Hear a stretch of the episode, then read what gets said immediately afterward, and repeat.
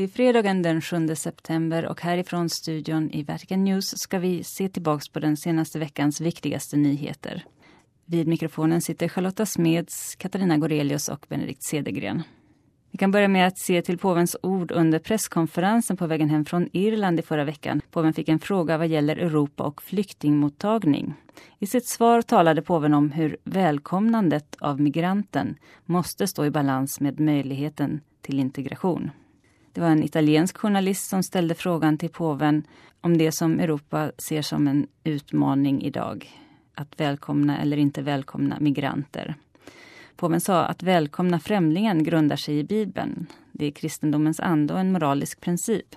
Men jag upplever att jag är tvungen att förklara mig eftersom det inte handlar om mottagande hur som helst utan om ett förnuftigt mottagande. Påven valde att tala om just Sverige om, och om hur Sverige på 70-talet lyckades med att integrera flyktingar från diktaturen i Argentina. Han sa att den svenska regeringen hade sett till att de studerade språket och började arbeta. Man integrerade dem. Men sen, sa han, började Sverige ha svårigheter. Inte för att de inte har en god vilja utan för att de inte har möjlighet att integrera. Detta är anledningen till att Sverige har stannat upp lite och nu har tagit detta steg. Försiktighet är de styrandes dygd. Jag har även tidigare talat om vikten av en befolkningsförsiktighet vad gäller antal flyktingar och möjligheter till integration. När en befolkning har möjlighet till att ta emot men inte till att integrera är det bättre att inte ta emot. Det sa alltså påven Franciscus under presskonferensen med journalisterna på väg hem från Irland i förra veckan. På måndagen återupptog påven Franciscus sina mässor i Sankta Martas kapell i Vatikanen efter ett sommaruppehåll. I predikan denna morgon så betonade påven att det enda svaret på skandal och splittring är tystnad och bön. Påven Franciscus utgick från Jesu agerande i sin hemstad Nasaret där han först välkomnades av en stor nyfikenhet i stadens synagoga. Alla ville se med sina egna ögon de stora verk som Jesus hade utfört. Men sedan ändrades åhörarnas attityd från förundran till upprördhet. Och som alltid i mötet med ondska så väljer Jesus att svara endast genom att använda Guds ord. Och sedan förblir han tyst. Med sin tystnad vinner Jesus över vildhundarna. Han vinner över djävulen som hade sått lögnen i hjärtat på människorna. De var inte människor, det var en flock vildhundar, sa påven, som drev Jesus ut ur staden. Men Jesus förblev tyst. De drev honom mot branten av berget för att kasta ner honom. Denna passage i evangeliet avslutas så här. Jesus gick rakt igenom folkhopen och fortsatte sin väg. Med värdighet vinner Jesus i tystnad över den vilda flocken och han går sin väg. Detta lär oss att inför detta sätt att agera, att vägra se sanningen, finns bara ett svar Tystnad, sa påven. Tystnaden vinner, men med korset. I dessa diskussioner, där djävulen vill att familjen ska förstöras, ska man välja tystnad. Man ska säga det man ska säga och sen ska man vara tyst. För sanningen är mild, sanningen är tyst och sanningen gör inte väsen av sig. När personer inte har god vilja, när de bara söker skandaler och splittring och förstörelse, även i familjer, välj då tystnad och bön. Under söndagens Angelus reflekterade påven Franciscus över söndagens evangelium och lyfte en fråga som är viktig för oss troende. Äktheten i vår lydnad till Guds ord mot all slags världslig orenlighet. I söndagens evangelium frågade några fariseer och skriftlärda till Jesus. Varför lever inte dina lärjungar efter fädernas regler utan äter med orena händer? Med sitt svar till fariseerna och de skriftlärda vill Jesus visa vilket misstag de begått att de förvrängt Guds vilja och försummat Guds ord för att hålla fast vid mänskliga traditioner och regler. Påven citerar även aposteln Jakobs brev från söndagens andra läsning som säger Bli ordets görare, inte bara dess hörare, annars tar ni miste. Påvens uppmaning att hålla oss fria från det världsliga menar inte att vi ska isolera oss från verkligheten och innebär inte heller att vi bör ändra på vår yttre attityd. Det handlar snarare om en inre attityd om vårt förhållningssätt till det materiella och att inte låta oss förföras av det världsliga och luras av den världsliga mentaliteten, det vill säga fåfänga, själviskhet och högmod. Påven Franciscus avslutar söndagens Angelus med en uppmaning till oss att göra en samvetsrannsakan. Är vi äkta i vår lydnad till Gud? Lyssnar vi verkligen till hans ord, lyder det och låter det styra våra handlingar.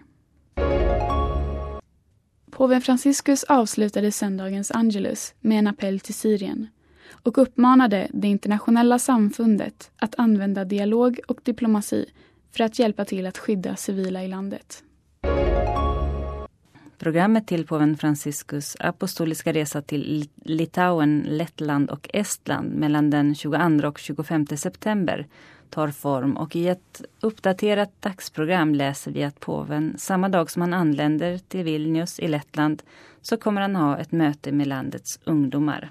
Påven kommer under hela sin resa att bo i Vilnius och göra dagsresor till Lettland och Estland. I Lettland firar han en mässa i landets Maria Sanktuarium och det är där resans ekumeniska möte kommer att äga rum. I Estland kombinerar påven ekumenik och ungdomar med ett ekumeniskt ungdomsmöte i landets huvudstad Tallinn. Varje land påven besöker har även protokollets sedvanliga besök i presidentpalatset och möte med ländernas civila myndigheter. Mottot för besöket i Litauen är Jesus Kristus, vårt hopp. Medan resan till Lettland har det marianska temat Visa dig som moder. Och besöket i Estland har som motto Vakna mitt hjärta. Litauen är det mest katolska av de tre länderna med 77 procent katoliker i landet. I Lettland är katolikerna cirka 20 procent medan det endast finns 5 000 katoliker i Estland. Jesu frälsning är inte ytlig kosmetik utan en djup inre förvandling. Och för att skapa plats för Jesus måste man erkänna sig som syndare och anklaga sig själv och inte andra. Det var påvens tankar under morgonens mässa i Sankta Martas kapell på torsdagen. Vi måste alltså erkänna oss som syndare och man kan inte leva ett kristet liv utan att lära sig att anklaga sig själv.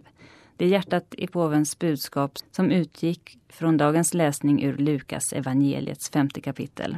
Påven talar om mötet med Petrus och det mirakulösa fisket. Efter att ha sett att näten gick sönder av den stora mängden fisk så föll Petrus ner på knä inför Jesus och sa Lämna mig, Herre, jag är en syndare. Och påven sa att detta är det första avgörande steget på Petrus väg som Jesu lärjunge, att anklaga sig själv. Jag är en syndare.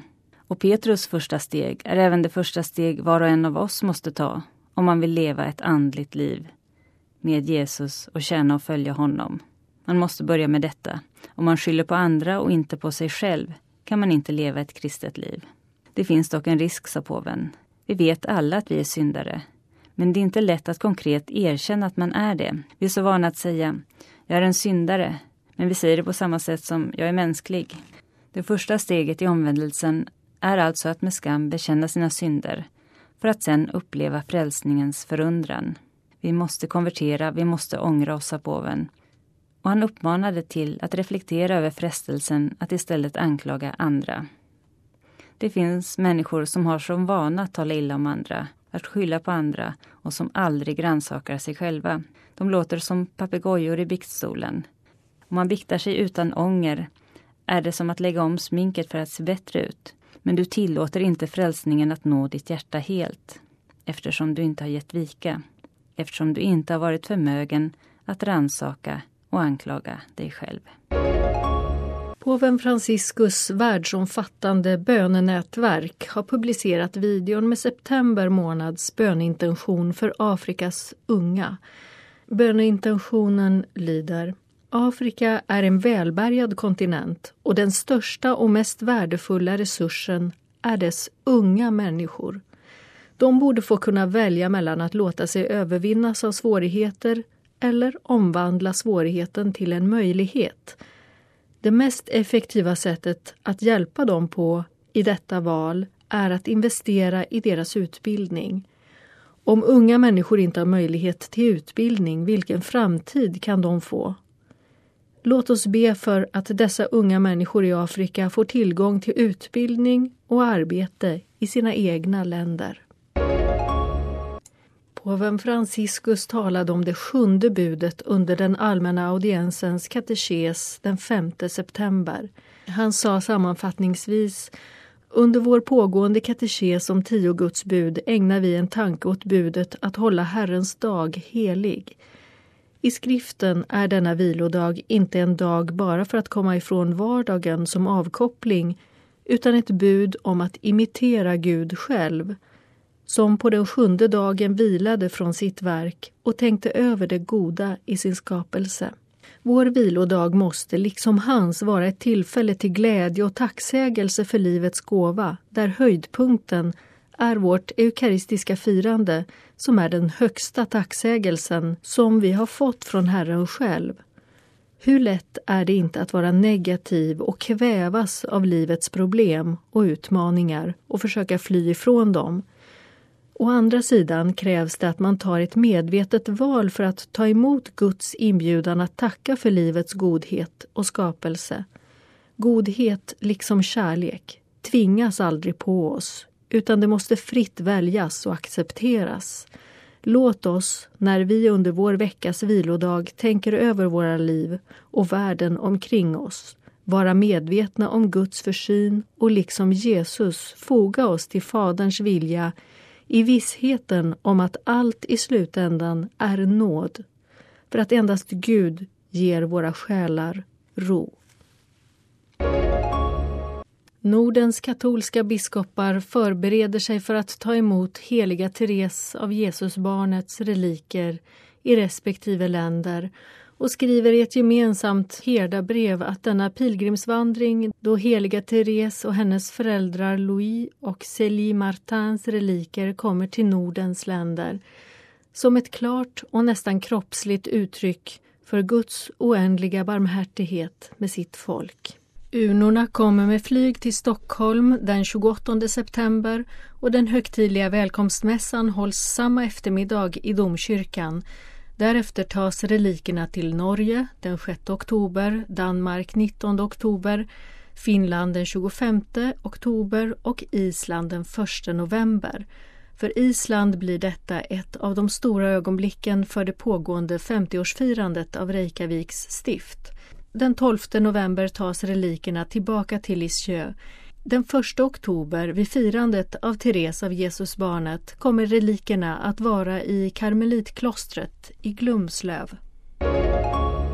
Syster Miriam Kaschner vid Nordiska biskopskonferensen har berättat för Vatican News att vigseln av de nordiska länderna till den heliga familjen kommer att ske år 2020 på familjedagen i Norge. Beslutet har tagits vid biskoparnas plenarförsamling i Polen. Påven Franciscus har gett en intervju till den italienska dagstidningen Il Sole 24 Ore och publiceras i samband med att ett forum inleds där italienska och internationella personligheter på området ekonomi och finans möts.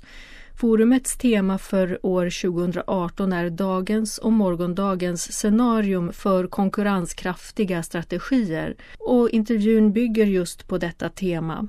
På frågan om påven skriver under på det afrikanska talesättet Vill du gå snabbt, gå ensam. Vill du gå långt, gå tillsammans så har påven att detta uttrycker en sanning för att en ensam person kan vara duktig men tillväxt är alltid ett resultat av allas engagemang för det gemensamma bästa. På frågan om hur man kan vara inkluderande svarar påven att man är det om man ser mänskligheten som en enda familj och att man genom det synsättet kan undvika tävling och istället välkomna ömsesidig hjälp.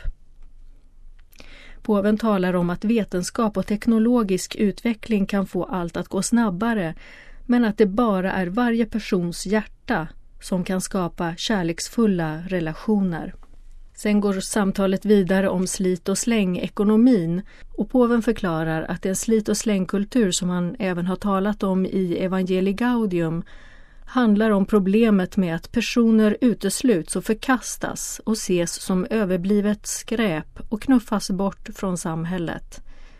Vi kan inte ignorera att en ekonomi som struktureras på det sättet dödar för att det sätter bara pengar i centrum när personen inte längre står i centrum skapas strukturer av fattigdom, slaveri och skräp. Påven talar vidare om hur vi blir personens fiende då vi inte lyssnar på andra och tar hand om varandra. En personvänlig etik blir stark stimulans för omvändelse. Vi behöver omvändelse, sa påven. Och att det saknas ett gemensamt samvete för att bygga en framtid tillsammans. Påven underströk även att det är arbetet som ger människan värdighet och inte pengar. Arbetslösheten i flera europeiska länder är resultatet av ett ekonomiskt system som inte kan skapa arbete därför att det har satt en idol i centrum som heter pengar. Han talade vidare om att man uppnår en sund ekonomi genom att ena ansvar, rättvisa och vinst, värdeproduktion och omfördelning av den, drift och respekt för miljön för att garantera företagets liv över lång tid. Företag måste vara kreativa genom att se till värden som solidaritet, etik, rättvisa, värdighet och hållbarhet. Med tanke på migrationsfrågan säger påven Herren lovar vila och befrielse för alla de förtryckta i världen men han behöver oss för att effektivt uppfylla sitt löfte. Han behöver våra ögon för att se bröderna och systrarnas behov. Han behöver våra händer för att hjälpa till. Han behöver vår röst för att anmäla orättvisorna. Framförallt behöver Herren vårt hjärta för att visa Guds barmhärtighet för de sista förkastade, övergivna och marginaliserade. Påven säger vidare att det är nödvändigt att migranterna är respektfulla för den kultur och de lagar som värdlandet har för att gemensamt gå mot integration och övervinna all rädsla och oro. Han påminner om de fyra milstolparna som han även skrev i sitt budskap till världsfredsdagen. Ta emot, skydda, främja och integrera.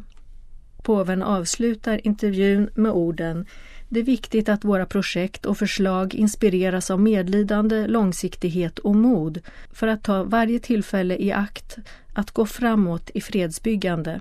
Endast på det sättet går inte den internationella politiken över till ointresse och en globalisering av likgiltighet. Den 5 september firades tvåårsdagen sedan helgonförklaringen av Moder Teresa av Calcutta. Påven Franciscus helgonförklarade Moder Teresa den 4 september 2016 i Vatikanen. För heliga moder Teresa var nådsaltet som gav hennes verk smak och ljuset som lyste upp mörkret för många som inte längre hade tårar att gråta för sin fattigdom och sitt lidande. Detta var påven Franciscus ord vid hennes helgonförklaring. Heliga moder Teresa valde att tjäna de fattigaste av de fattiga och visade där Guds barmhärtighet. Hon sa Låt oss röra de döende, de fattiga, de ensamma och oönskade allt efter de nådegåvor vi har fått.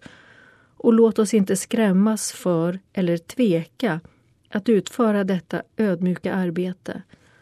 Hon vittnade om att möta den andre med ett leende för att, som hon sa, är leendet kärlekens början. Vid helgonförklaringen uppmanade påven Franciscus de troende om att bära med sig hennes leende i sina hjärtan och le mot dem som vi möter under dagarna och särskilt mot dem som lider och på det sättet öppna för glädje och hopp för våra många bröder och systrar som har tappat hoppet och som behöver förståelse och ömhet. Påven Franciscus sände ett telegram till det ekumeniska mötet för ortodox spiritualitet där han hälsade till sina ortodoxa bröder i tron och talar om att en autentisk urskiljning kräver träning i Guds tålamod och att det handlar om att det får ta sin tid, alltså Guds tid och inte vår. Påven hoppas att dagarnas broderliga möten ska bidra till urskiljning på personligt plan men även det vad gäller kommuniteterna för att uppnå Guds vilja. Även kardinal Koch, ordförande för Påvliga rådet för främjandet av kristen enhet, har sänt ett meddelande till mötet och han skriver där om urskiljningens spirituella, teologiska och pastorala urskiljning och att dessa visar nödvändigheten av att röra vid Kristi sår, som aposteln Thomas gjorde för att stärka tron och helt förstå den skadade mänskligheten. ansvarige för påvens allmosor, kardinal Konrad Krajewski, besökte på onsdagen den 5 september flyktingcentret i Rocca di Papa nära Rom som drivs av Italiens biskopskonferens. Nyligen tog centret emot flyktingar och migranter som hade räddats av italienska kustbevakningens fartyg Di Ciotti. Kardinal Krajewski hälsade från påven och gav alla i centret hans välsignelse. Han åt lunch med centrets omkring 340 gäster och de som arbetar där samt 40 volontärer som de senaste två veckorna har organiserat förflyttning av de nyanlända till olika församlingar i Italien. Två syriska barn överlämnade en teckning som de hade gjort till påven och en muslimsk kvinna en virkad bild av jungfru Maria. Heliga stolens ständige observatör vid FN i New York, monsignor Bernardito Oza, talade vid två möten den 5 september vid FN. Dels om det globala miljöavtalet och dels om fredskultur. Vid mötet om miljöavtalet sa monsignor Åts att denna utmaning handlar om att ta itu med eventuella luckor i internationell miljölag. När vi talar om dessa frågor måste vi inkludera alla för att alla måste bidra till att effektivt bemöta utmaningar med miljön. Som monsignor Åtsa och avslutade det är viktigt att denna process är transparent, rådgivande och inkluderande vad gäller alla staters angelägenheter.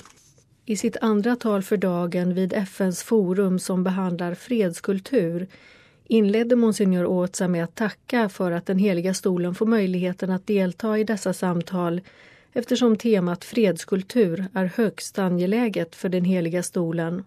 Monsignor Åtsa sa att denna onda cirkel av våld som man ser i världen bara kan brytas genom att man främjar och skyddar varje människolivs värdighet. En freds och möteskultur får oss att skydda och hjälpa svaga människor som påven skriver i budskapet för världsfredsdagen 2018 i en anda av medlidande för att omfamna alla de som flyr från hunger och krig eller som tvingas att lämna sina hemländer på grund av diskriminering, förföljelse, fattigdom och miljöförstöring.